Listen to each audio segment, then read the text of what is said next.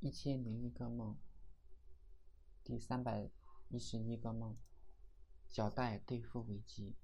有天，小戴公司给我发了个通知，列明了今后的还款计划，每年还款3000左右，总共还款3年，总金额1万左右，而且这是最终结果。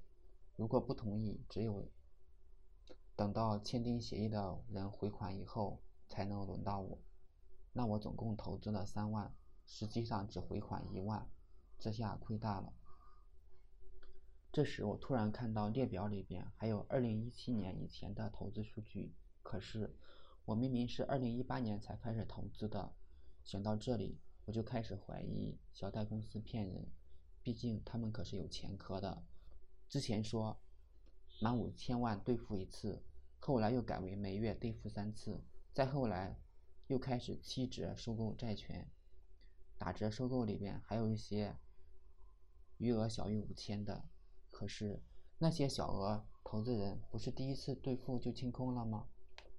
前些年投资了小贷，一家老板跑路，一家兑付困难，总金额共计7万，现在只回款了5000，剩下的结果只有天知道。